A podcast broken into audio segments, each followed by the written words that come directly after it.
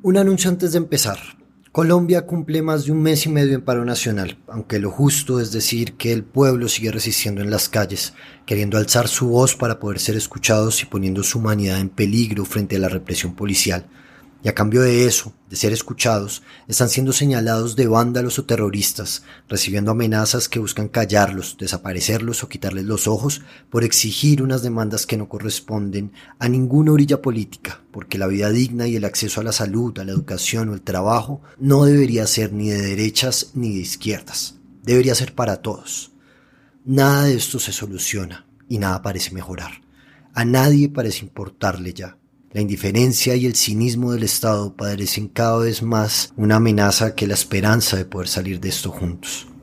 Mientras la gente siga tomándose las calles, seguiremos dejando en la descripción de todos los episodios de esta temporada los enlaces para realizar aportes con insumos y comida para voluntarios y brigadas de salud que atienden emergencias en las calles y que resisten en nombre de toda una generación que exige un cambio. Cualquier ayuda para ellos es vital en este momento. Ahora soy yo quien va a escandalizarse con la fuerza de los gritos de Ruby Cortés en los Peñaduzales. Le exijo a la justicia que este caso se aclare y que no quede impune como casi siempre hacen. Queremos también aprovechar este espacio para expresar nuestro rechazo ante el asesinato el pasado lunes 14 de junio del 2021 del artista bonaverense Junior Jane en Cali y expresarle nuestra solidaridad a toda su familia y a la gran familia musical del Pacífico tras la pérdida de una de las figuras más importantes de la música urbana y del activismo social. Los dejamos con este mensaje de solidaridad de Gendry con el pueblo colombiano. Hola amigos de Sudacas Podcast, aquí es Gendry. Le quiero mandar mucho amor, mucha buena vibra, eh, mucha energía. Sé que Colombia está pasando un momento delicado, pues yo estoy con ustedes, le mando mucha energía para luchar y siempre lo pienso. Y ahora sí, que empiece el episodio.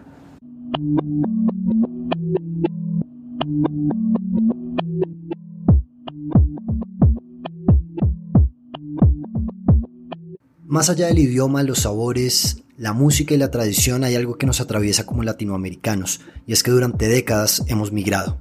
Una gran mayoría de nosotros tiene un familiar que hizo su vida afuera, con todo lo que esto implica. En República Dominicana, este fenómeno masivo comenzó en la década de los 60, luego del asesinato del dictador Rafael Trujillo, lo que se convirtió en un detonante para que por razones sociales y políticas estallara la salida de muchos dominicanos a Estados Unidos. La historia tristemente no ha dejado de repetirse, bien sea a causa de la violencia, la inequidad, la falta de oportunidades o simplemente con la promesa de un futuro mejor, la mejor opción como latinos siempre parece estar lejos de casa.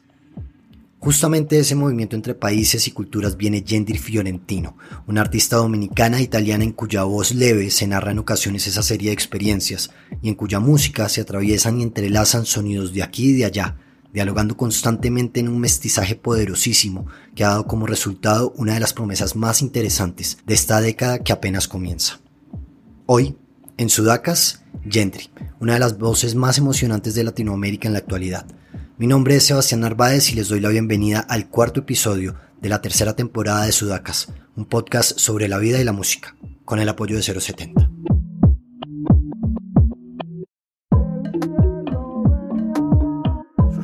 Millones de latinoamericanos que se han despertado a ese hecho maravilloso de tener confianza en sí mismos. Sabemos cada vez mejor que somos latinoamericanos. Somos latinoamericanos. Yo creo que yo quiero hablar de estas cosas y yo creo que no hay mucha gente que habla de esto ahora mismo y debería ser como más pública lo que tú me dijiste del eh, feminicidio debería ser más público. Ahora hay más sensibilidad por eso, se habla más de eso. Em, pero yo creo que como artista tú puedes hacerlo, hablar de eso, siendo pop. O sea, hay mucha gente que lo hizo, Lady Gaga lo hizo, Beyoncé todavía lo está haciendo, Madonna fue una que también lo hizo. Que yo hable de, de estas temáticas no quiere decir que mi música no pueda ser pop entonces, nada más yo tengo que encontrar la manera desde que las jóvenes escuchen mi música, bailen mi música, pero lleguen a un concepto también. Yo quiero todo. Soy agradecida, pero lo que tengo no es regalo. Acepto todo lo que viene, que sea bueno o malo. Cada uno tiene una partida para jugar. Pero yo siempre llego a donde yo quería llegar. En esta vida siempre hay algo que sacrificar. Ay, no te cruces mi camino, córrete para allá. Ya ves, dejé mi pena en la casa para los santos para limpiar. No llevo cruz en el cuello, yo sola me sé cuidar. Vivo como un inmortal, aunque pueda morirme ya aunque pueda morir. Me emociona mucho tenerte aquí después de ese final de año y ese inicio con todo lo que implica estar como debajo del radar de alguna manera, ¿no? Eso creo que no es como nuevo para ti porque ya has tenido proyectos musicales, ya has estado un poco como en esa onda, pero como que responde a un momento en el que estás pasando como por una etapa muy, muy importante, muy viral, muy de mucho reconocimiento en el mundo. ¿Cómo te sientes? Bueno, sabes que la presión... no, yo creo que ser un nuevo artista, es verdad que yo he tenido dos proyectos antes de este, pero eran dos bandas, eran dos grupos, entonces diferentes, tú sabes, hay mucha responsabilidad que se pueden compartir. Ahora yo soy sola, y hay más presión, entonces the pressure is it's big. But, pero eh, yo creo que la pandemia también son tiempos muy raros esto, hay que moverse de manera diferente si eres un artista nuevo y pensar muy bien en lo que haces también.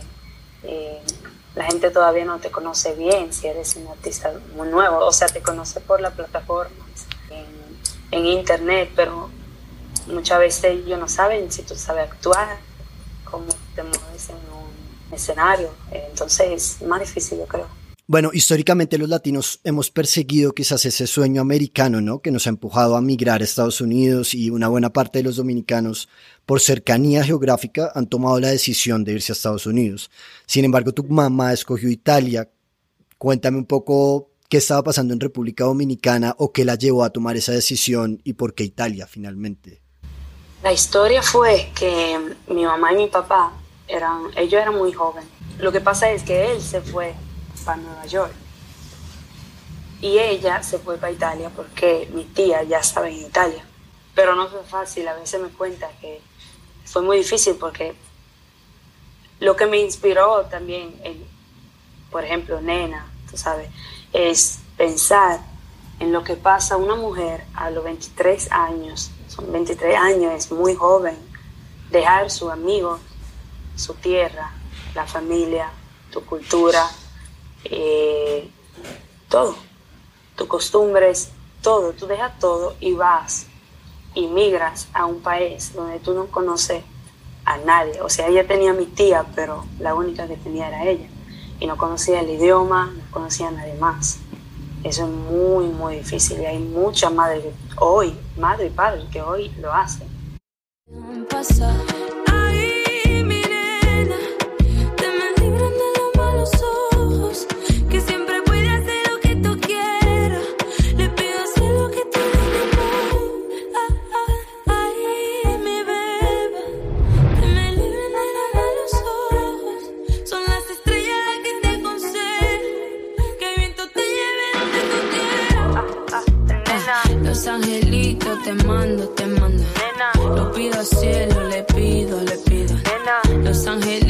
Te mando, te mando. Le pido cielo, le pido, le pido. Yo creo que eh, para ella tenerme ahí en Italia con ella, eh, porque ella me vino a buscar eh, después de un año. Y a veces me cuenta que dijo, bueno, está bien, de, ahora que sé dónde voy a vivir y que tengo un trabajo, me la voy a llevar porque no puedo vivir sin mi hija. Entonces, yo creo que eso la ayudó mucho. Ella a veces me lo dice que yo em, soy su amiga más que una hija ahora. ¿Por qué pasamos ese proceso? Tú sabes. Porque ella tenía a mí, nada más. Y, y siempre le he ayudado a hacer todo desde que yo estoy chiquita. Pero ella siempre me, me dio mucha responsabilidad porque eh, yo era la única persona que ella tenía.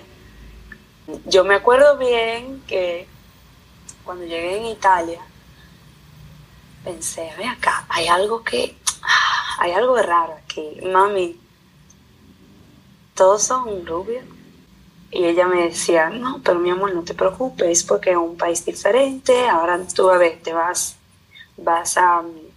Y no, y no entendía nada, no entendía nada porque él era italiano, yo hablaba español y me acuerdo que dale, en la escuela yo no entendía nada.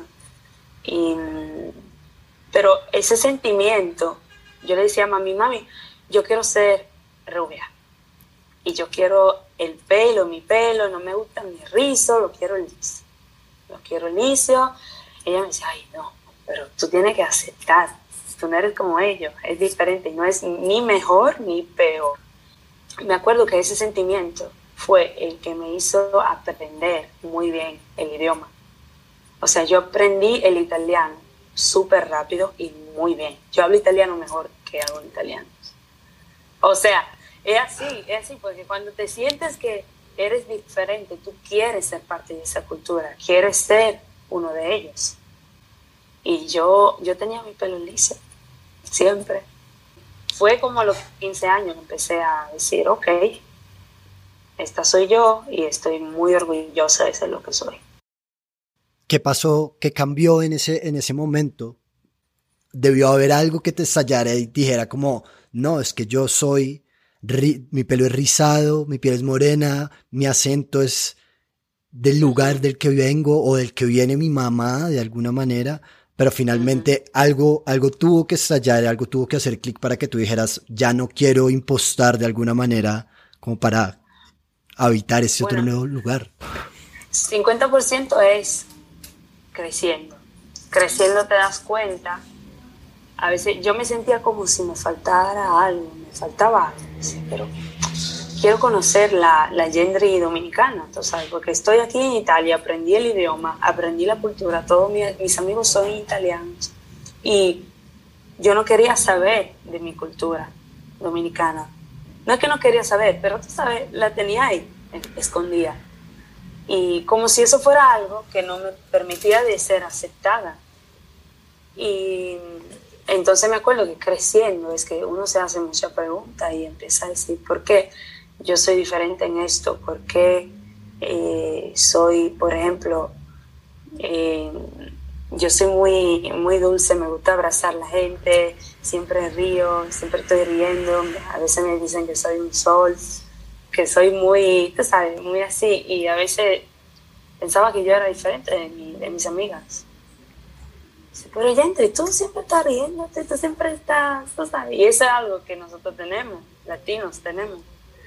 Entonces decía, pero ¿por qué, por qué toda esa diferencia que había? Yo no sabía de dónde, de dónde llegaba. O sea, yo veía a mi mamá, pero a veces hasta me da vergüenza que mi mamá era así. Tú sabes, ay no, mami, no, esa es mi mamá, sí, sí, mi mamá. Y ahora estoy súper orgullosa y también pasó que yo tuve que cambiar de escuela a los 13 años porque mm, yo vivía en una ciudad muy chiquita y, y era la única, eh, la única, la única chica de color y mm, me acuerdo que tuve que cambiar de escuela porque ellos me, ay, o sea, me decían cosas que los muchachos a veces no se dan cuenta de lo que dicen, de lo pesado que es lo que ellos dicen, tú sabes. Entonces era como, ah, lávame, lávame los zapatos, o di que, negra, negra, y todo así. Entonces yo, yo me acuerdo que no, no se lo quería contar a mi mamá, porque, tú sabes, una mujer dominicana, bien. Ay, ella dijo, yo cojo para allá. Yo, mami, no, por favor. Ella me va a escuchar. Yo, mami, no, please. O sea, no solo quería contar, pero cuando se lo conté, después de unos meses, no puedo vivir así. Entonces le llamé a mí, mira, yo me encontré bien en esta escuela, porque que esto, que el otro, y cambié de escuela. Y mm, ahora, cuando lo recuerdo, ahora me río, tú sabes. Pero en verdad es algo que, que me hizo aceptar mi cultura más, más que nunca. Eso me ayudó. Eso fue el, el clic. ¿Y en qué momento, em, o más bien, dividiendo un poco como esa doble nacionalidad, pero sobre todo en el momento en el que tú querías ser una italiana, ¿cuáles eran tus proyecciones, digamos, en ese sentido? ¿Qué era lo que aspirabas a ser como italiana? ¿A qué cosas querías llegar a ser y decir como, ahora soy italiana, no sé, quiero hacer, ahora me quiero comportar de esta manera y quiero estudiar esto y me proyecto hacia una vida de este modo? No es que lo pensaba mucho, en verdad, pero lo que yo quería era estudiar y estudiar más y em, como demostrarle a los italianos que también los inmigrantes pueden ser eh, doctores, pueden ser abogados, pueden ser... Eso es algo que yo tengo. O sea, me pasa mucho en Italia a veces que em, siento como la presión de hablar muy bien, de comportarme muy bien, para demostrar, porque hay mucha gente racista también, y no es solamente en Italia, en todo el mundo. Entonces siempre siento como la presión, como que yo quiero demostrar que, que, podemos, ser, que podemos ser ciudadanos buenos, tú sabes, eh, y que podemos ir a la universidad y que podemos tener proyectos, que podemos ser, o sea, aún, aún no tenga el dinero, yo puedo llegar a tener una LAVE, por ejemplo, a estudiar a la universidad. Y eso era lo que quería, lo que quería hacer. Yo siempre he querido hacer música. Y, por ejemplo, yo nunca he cantado en italiano porque no me gusta cómo suena mi voz en italiano. Pero he cantado en, en inglés. Yo cantaba en inglés y en francés también eh, con, mi, con mi banda jazz. Cantábamos eh, Edith Piaf. No sé, siempre he querido hacer música, pero siempre he querido ser como mm, una, buena, una buena ciudadana. Una que respeta las reglas, que es así, para demostrar, eso es para demostrar. ¿En qué momento ya empieza a ser la música, no solamente el hobby, sino la necesidad de convertirlo como en tu trabajo y en lo que finalmente termina siendo Gendry hoy en día? Bueno, yo, em, yo pensé que como, ah, no sé cómo responder a esto, es un poco, es un poco difícil porque lo que pasa es que, em, sabe que hay mucha gente que te dice, cuando empiezas a hacer música, te dice, ay, tú no vas a vivir de eso hoy todavía cuando me dicen, ah, ¿qué, ¿qué hace en la vida? Y yo digo, yo canto, tengo un proyecto y me dicen, ah, pero ¿qué hace? ¿Vive de eso? O sea, porque la gente de verdad no, no lo cree a veces. Entonces yo me acuerdo que yo iba, en el momento, hay un momento, yo me di cuenta que no, no estaba ganando de ahí y, y pensé que yo podía ganar más más dinero haciendo nada más música, solamente música. Y yo cantaba en las bodas y en la fiesta privada. Entonces, eh, yo cantaba en las bodas y en la fiesta privada para vivir y pagarme la lección, o sea, pagarme la clase y pagarme todo. Porque pensé que si hay un momento en que pensé, ok, yo estoy trabajando mucho en el restaurante, por ejemplo, siete días a la semana, esto no me va a dar tiempo de aprofundir con la música o de estudiar música o de hacer algo más. Pero si yo voy a cantar en bodas, tú sabes, todavía está haciendo como eh, ensayando, puedes ensayar, puedes aprenderte nuevas canciones, puedes, eso es como un, un gimnasio. Entonces empecé ahí y hice también este programa que se llama X Factor en Italia y eh, cuando salí de ahí me di cuenta que no me gustaba mucho el mundo del espectáculo, pero eso era porque yo todavía no tenía mi identidad, yo todavía no sabía bien lo que quería hacer. Entonces cambié mi mentalidad. Cuando vi, yo me acuerdo tenía una amiga que se llama Julia y ella una noche me dijo, quiero saber tú ¿Qué estás haciendo con tu talento? Yo le dije, nada, estoy tratando de sobrevivir, sobrevivir y ella me dijo, sí, pero quiero saber si tú tienes un proyecto, si tú está en realidad está pensando que quiere hacer eso, que quiere hacer música o no, si lo crees o no. Y esa, esa conversación me ayudó mucho, porque desde ahí pensé, ok, Yendre, si quiero hacerlo, hay que arriesgar, arriesgar mucho y ponerte en eso y ya. Entonces dejé todo el trabajo que tenía. Más pobre todavía. Yo, ay, yo he pasado un momento que ni tenía para pagar el, pasaje de, de, la guagua, del bus. Pero, pero también aquí estamos.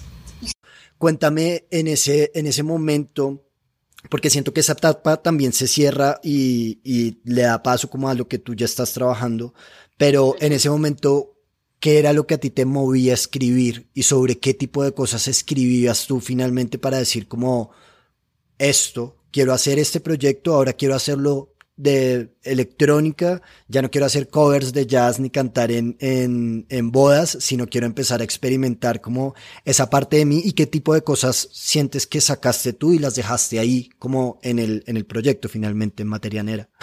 Ese proyecto fue, o sea, mi primer niño, entonces yo estaba todavía experimentando. A veces hay gente que me dice, pero a veces te arrepientas de, te arrepientes de haber tenido un proyecto antes. Y yo no, porque eso fue lo que me, lo que me llevó hasta ahora, ¿no? Y también éramos un grupo, entonces no hablaba de mí. Por ejemplo, Father, yo estoy hablando de un padre, pero siempre es muy como no es nunca muy personal. Siempre hablaba de cosas supernova, de cosas muy ahí en el aire. todavía no estaba, no estaba lista, todavía no quería abrirme. con este proyecto que tengo ahora, yo estoy contando mi historia, lo que siento, ya no, tengo, ya no le tengo miedo, tú sabes, a dejar que se vea. Eh, pero ese era mi primer proyecto. Yo estaba experimentando mucho. Yo me acuerdo que escuchaba también mucha música más oscura. Eh, escuchaba J. Paul, escuchaba eh, y la escuchaba mucho, James Blake, escuchaba Arca, escuchaba Burial, eh, Massive Attack, Radiohead. Era como no escuchaba mucha música en la radio, mucha música comercial, en verdad. Y entonces ese era un proyecto muy, muy, muy... Uh, o sea, yo empecé pensando que ese proyecto iba a ser eh, y podía ser grande en Italia, no pensaba de manera, de manera global como es ahora. Ahora, cuando hago música, me veo actuando en un escenario muy grande me veo actuando en Brasil, me veo actuando en Argentina, en Colombia, en que sea en, Alemania, me veo actuando en otros países. Ese proyecto yo era más chiquita, se estaba todavía experimentando, pero lo lindo es que no había la presión uh, que hay ahora, entonces a veces em, me sentía como un poco más libre de hacer lo que me daba la gana. Ahora lo hago también, pero en ese proyecto porque era, por supuesto, porque era electrónico, era experimental, yo podía hacer, yo podía hacer lo que me daba la gana. O sea, hasta podía gritar en, un, tú sabes, porque no, no era algo como lo que tengo ahora.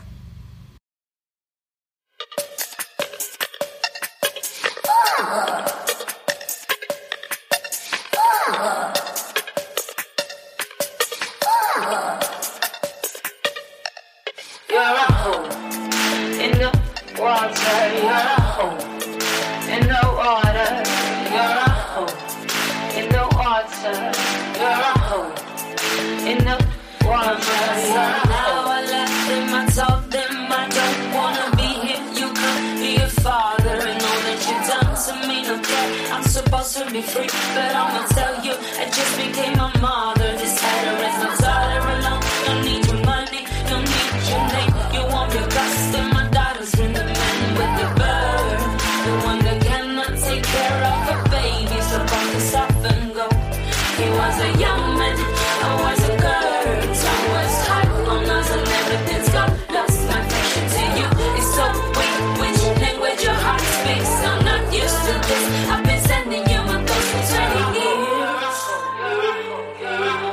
esa, esa um, llegada finalmente a lo que estás haciendo tú como, como Gendry en este momento, que tiene que haber pasado por un proceso personal, un poco de decir lo que tú decías hace un segundo, me quité el miedo, ¿no? De hablar de mi historia, de hablar eh, de lo que yo viví finalmente. Eh, y lo que vivió con mi mamá y un montón de cosas, incluso en, en el documental de The Fader, ella dice, yo me siento muy orgullosa de mi Gendry porque está contando nuestra historia y nuestra historia como dominicanas finalmente. Em, cuéntame un poquito cómo llegas a ese proceso tú de decir como, ok, ya ya me estoy quitando los miedos y ya puedo sentarme a escribir canciones que hablen más como desde lo íntimo y ahora sí soy yo contando mi historia, contando la historia de mi mamá, contando la historia de nuestra migración, contando la historia de ser latino finalmente en otro lugar, ¿cómo, cómo llegas a eso? Bueno, eh, me ayudó mucho el idioma. O sea, yo cantaba en inglés y me acuerdo que una vez em, con mi grupo de música jazz, eh, mami me decía, ¿por qué tú no cantas en español? Y yo, no, no, no, es que no sé cómo va a salir mi voz en español, no sé bien. además, yo no sé bien el español, o sea que yo le tenía vergüenza a hablar español porque algunas palabras me faltan. Y, mi familia a veces me decía, ah, tú hablas como una campesina. Entonces, un trauma. Entonces, me acuerdo que una vez cada uno estaba, estaba llevando, eh, cada uno tenía como una canción que quería hacer en el grupo.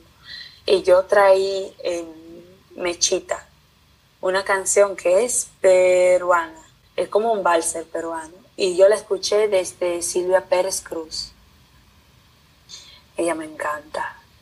Y mm, desde que escuché ella, cantaba esta canción, mi chica de mis ensueños, muñequita seductora. Y dije, ok, la llevé y le dije, hey, ¿qué le parece si hacemos esta español? ¿Tú estás segura? Sí, sí, sí, quiero, ¿sabes? Quiero ver cómo, cómo sale. Y desde, la, desde que la canté, me vino la piel, la piel de gallina, cantando en español. Y ellos me dijeron, ¿sabes qué? deberías cantar en español porque tu voz es diferente, como que le llega, nos llega más, es más profunda, es, diferente, piénsalo. Entonces yo me acuerdo que dije, ok, vamos a ver.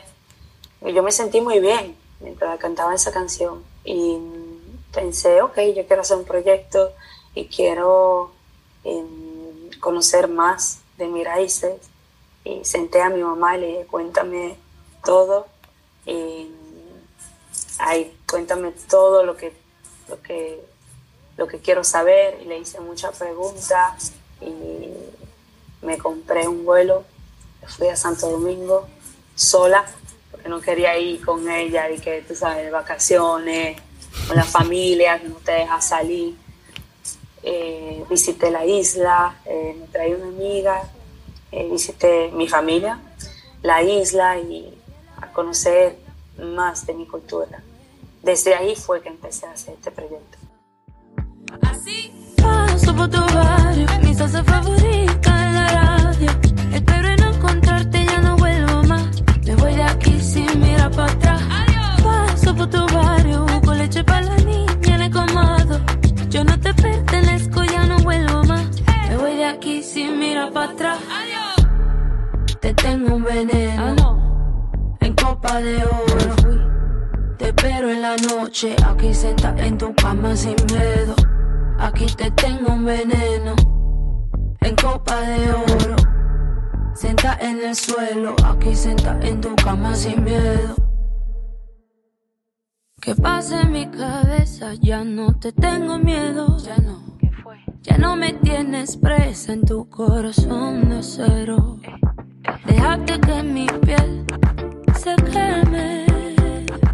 Déjate que mi cuerpo se caiga al suelo. Tú no eres el hombre que conocí. Si quieres la guerra, yo estoy aquí. Yo soy mi propia dueña y confío en mi fuerza. Me prometiste que iba a cambiar, pero la vaina aquí sigue igual. No me quedo atrapada. Te va de mi cama qué tipo de cosas, porque aparte de Nena, digamos, los otros temas que conocemos hasta el momento, pues ya tienen otro tipo de relación eh, de lo que tú estás narrando. Pero finalmente como que esa conexión siento que no solamente termina ahí, en una sola canción que es Nena, que además es muy poderosa y pues en gran parte es la que te ha llevado a donde estás ahorita. Em, pero que otro tipo de historias que tengan relación justamente con esa raíz tuya dominicana, con tu familia, con el hecho de estar fuera, están en tu cabeza, que eventualmente vayan a ver la luz y que tú digas como, sí, en ese proceso, en esa sentada, en ese viaje, en ese devolverme, en ese llegar de nuevo a República Dominicana, hay una exploración y eso termina en este tipo de cosas y en este tipo de temas. Bueno, hay muchas cosas que hay mucho...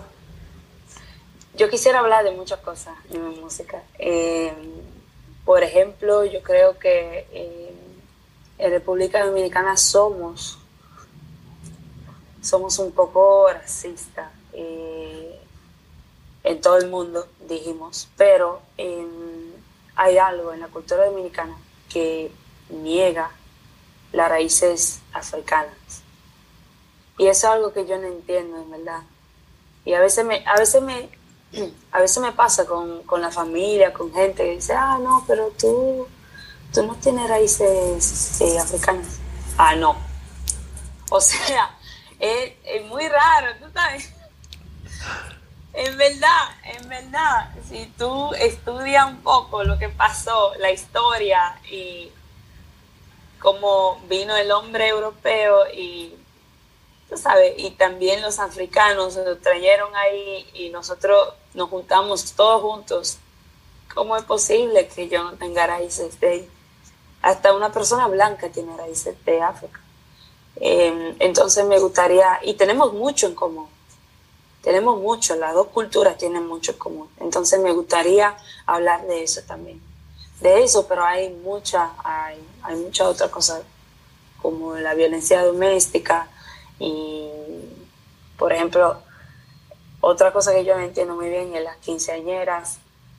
Es algo que tenemos en Latinoamérica, pero es, yo no la entiendo muy bien porque tú le estás diciendo a una muchacha de 15 años que ella es una adulta ahora, que ella está lista para tener hijos y para casarse. Y ella tiene 15 años, ¿verdad? Y yo no entiendo cómo, ahora que los tiempos son diferentes, e, esa fiesta el concepto de la fiesta no se está devolviendo, devolviendo también. Hay muchas muchas cosas que pueden ser que a mucha gente no le guste. Tú sabes que yo toqué, eh, yo toqué esos tópicos, pero no importa. Yo, como quiera, eso va a salir. Nena y Barrio, por ejemplo, salieron muy natural. Nena, yo me la soñé, me levanté y la escribí es nada más, lo que escribo es como si fuera un reflejo de lo que tengo, de lo que yo pienso, de lo que tengo adentro. Entonces no lo puedo, no lo voy a poder parar. Como en varios, eh, en varias entrevistas, o mejor quizás también como en varios medios que retoman como esa, ese boletín de prensa que les comparten y que lo replican de alguna manera. Eh, sí se, sí se repite mucho como ese tema que, que ahorita tocaba, si es el tema de hablar desde el tabú. Y digamos, em, El Diablo es una canción como que nace a partir como, no del tabú, pero sí como de una relación como consciente de las interacciones hombre-mujer, ¿no? Como de un tipo que te invita a un trago y que quiere que ya por eso eh, accedas o lo que sea. Y, y, ahorita que lo, que lo nombrabas también, el tema de la violencia intrafamiliar, República Dominicana, nada más en el 2020, que eso fue un dato que estaba buscando ayer y es durísima la cifra, como 70 feminicidios en todo el año. Y eso también es como algo que empieza a tener una relación que ya no es comercial, que ya no tiene que ver como con la industria, y ahí llega otro punto que es muy importante y es como lo que tú también has dicho sobre justamente como los sellos, que no importa si estás en una major o estás en un sello independiente, al final si tú tienes como la identidad clara y tu mensaje claro y sabes en tu cabeza de lo que quieres hablar, como que nadie se va a interponer en tu camino. Y quisiera que habláramos un poco como justamente de esas temáticas, pero en relación con un proyecto que se está volviendo cada vez más grande y que está logrando cosas cada vez más interesantes, pero en el que tú no das tu brazo a torcer para decir como, no, es que yo no necesito hacer un mega hit para la pista. Y si yo quiero hacer canciones como Diablo, que denuncien y que hablen también como desde el empoderamiento o lo que sea, pues lo voy a hacer. ¿Cómo has planeado tú justamente como ese eventual álbum temático, o sea, como con una identidad clarísima que vaya hacia allá? Yo creo que em, yo quiero hablar de estas cosas y yo creo que no hay mucha gente que habla de esto ahora mismo y debería ser como más pública. lo que tú me dijiste del eh, feminicidio debería ser más público.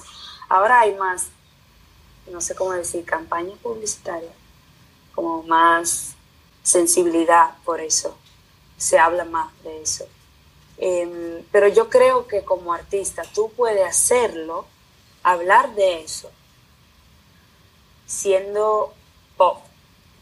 Yo creo que tú, o sea, hay mucha gente que lo hizo, Lady Gaga lo hizo, Beyoncé todavía lo está haciendo, Madonna fue una que también lo hizo. No quiere decir que yo hable de, de estas temáticas, no quiere decir que mi música no pueda ser pop.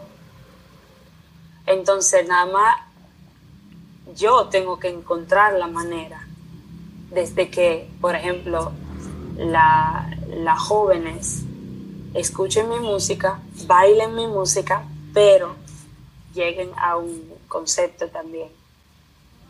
Y es muy difícil, no es fácil, no estoy diciendo que es fácil y no estoy diciendo que yo lo voy a hacer, porque eso es experimentación y, ¿sabes? Lo que sale en el estudio a veces uno no puede, eh, no puede pensar antes, no lo puede planear. Pero lo que me gustaría es hablar de lo que yo quiero, pero que mi música sea accesible a todo el mundo. Y si tú tienes, si tú tienes tu manera de pensar, si tú tienes tu proyecto, los visuales te ayudan mucho también para eso. Las disqueras te ayudan. La disquera te apoya.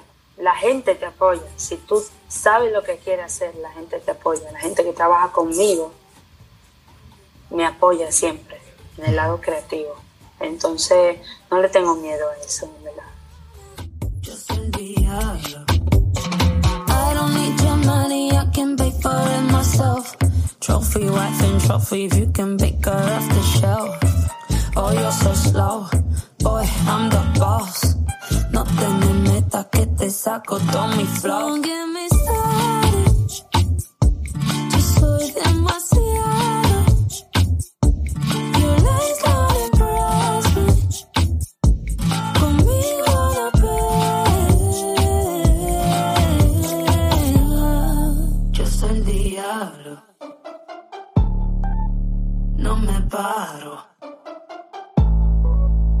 Echarlo pa' acá.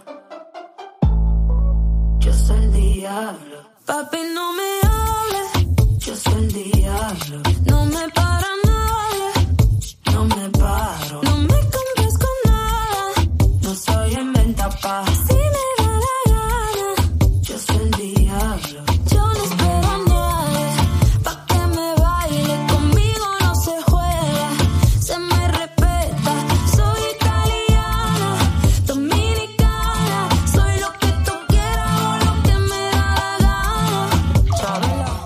Yo creo que todo eso se resume también como en, en, ser genuino y la genuidad en la industria musical es algo que está muy subvalorado quizás porque ya como que solamente se trata de hacer hits y un hit cada semana finalmente, ¿no? Como que se, si está obligando a que todo está pasando tan rápido que ya no hay tiempo justamente para dejar canciones a las que la gente vuelva dentro de 20 años, no sé, pensando en movilizaciones sociales en Chile, eh, Víctor Jara vuelve a retomarse después de muchos años y después de su muerte en la dictadura y vuelve a retomarse en las movilizaciones sociales y eso es finalmente lo que hace un proyecto genuino y una música genuina, ¿no? Como que no sea algo que se pierda dentro de la avalancha de grandes cosas que están sucediendo alrededor. Y quisiera que cerráramos quizás esta conversación como reflexionando sobre eso, reflexionando sobre cómo te imaginas tú tu proyecto dentro de la trascendencia que implica que pasen 20, 30 años y la gente pueda decir, ah, Gendry, sí, ¿no? Esta canción, nena, que además se convierte de alguna manera como en un himno de la migración y las mujeres y las madres que tienen que dejar a sus hijas en sus casas y en sus países originarios para ir a buscar oportunidades para ella. Pero más allá de eso, ¿cómo lo planeas tú o no lo planeas? ¿Cómo lo vives simplemente la trascendencia de tu proyecto en el tiempo y que quisieras que pasara con eso eventualmente? O sea, yo siempre digo que como estoy empezando, a veces siempre digo que yo quiero construir una carrera musical. Yo no quiero nada más hacer una canción y que esa canción se, se pegue y en dos años la gente se olvidó que tú existes. Eso es algo que no me gustaría hacer. Siempre me gustaría em, cambiar, siempre me gustaría trabajar con, con gente diferente. Eh, siempre me, gusta, me gustaría ir a actuar en países donde yo no, estuve y, algo que me gustaría hacer también es hacer como ah, apoyar las charity. Sí para mi comunidad y hay mucha gente en, en Santo Domingo por ejemplo hay muchas madres que son muy jóvenes y que todavía están estudiando ayudarlas. Me encantaría hacer eso me encantaría que mi proyecto tenga un impacto social también y que pueda y que pueda hacer algo bueno. No, no nada más dinero o no nada más música que sea algo más que solamente música. Esto me gustaría. Pues yo me veo así en 10 años. Gendry gracias. Gracias a ti por la, por la conversación